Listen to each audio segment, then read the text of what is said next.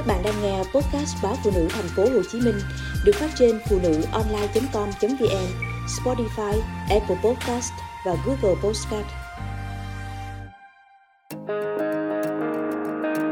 Cây nêu ngày Tết Nhớ lúc tôi còn nhỏ, những ngày cuối năm là vui sướng nhất, trộn rộn theo ba dọn cổng ngõ, theo má rọc lá chuối, chuẩn bị gói bánh tét.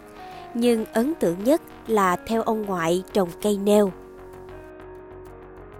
Trước đó mấy ngày, ngoại đã ra vườn chọn một cây tre thật ưng ý.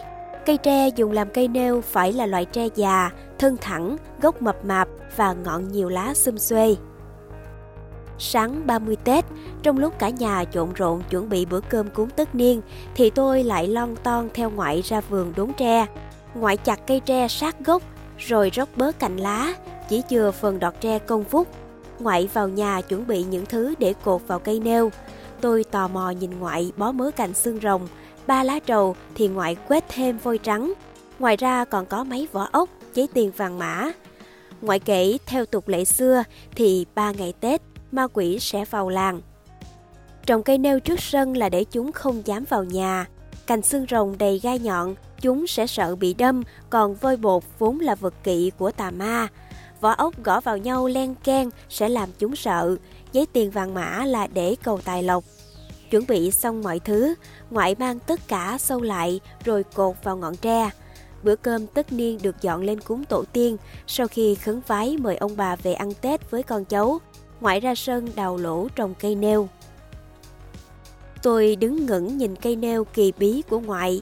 Mỗi lần gió thổi, đọt tre đung đưa, bó đồ nghề của ngoại cũng lúc lắc, lúc lắc. Vỏ ốc va vào nhau lách cách rất vui tai. Đêm sau khi cúng giao thừa, tôi nằm cuộn trong lòng ngoại thao thức.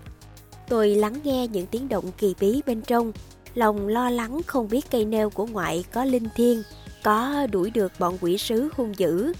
Lại vẫn vơ nghĩ, sao ngoại không treo nhiều cành xương rồng, trét nhiều vôi một chút, tốt nhất là treo luôn một con dao cho chúng sợ. Thấy tôi ngọ ngoại không yên, ngoại nói, ngủ đi con, sáng dậy chút Tết rồi ngoại lì xì. Tôi thì thào hỏi, bọn quỷ tới nhà mình chưa ngoại? Ngoại bật cười, có ngoại nằm đây, sợ gì, con ngủ đi. Tôi ôm lấy ngoại rồi dần thiếp đi. Trong mơ dường như nghe tiếng xì xào, xì xào.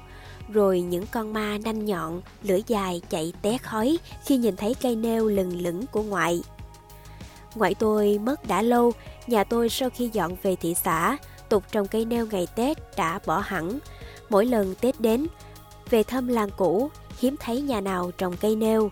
Đêm giao thừa, tiếng vỏ ốc gõ vào nhau len ken vọng về từ sâu thẳm ký ức. Và tôi nghe như hơi ấm của ngoại còn lẫn quất đâu đây.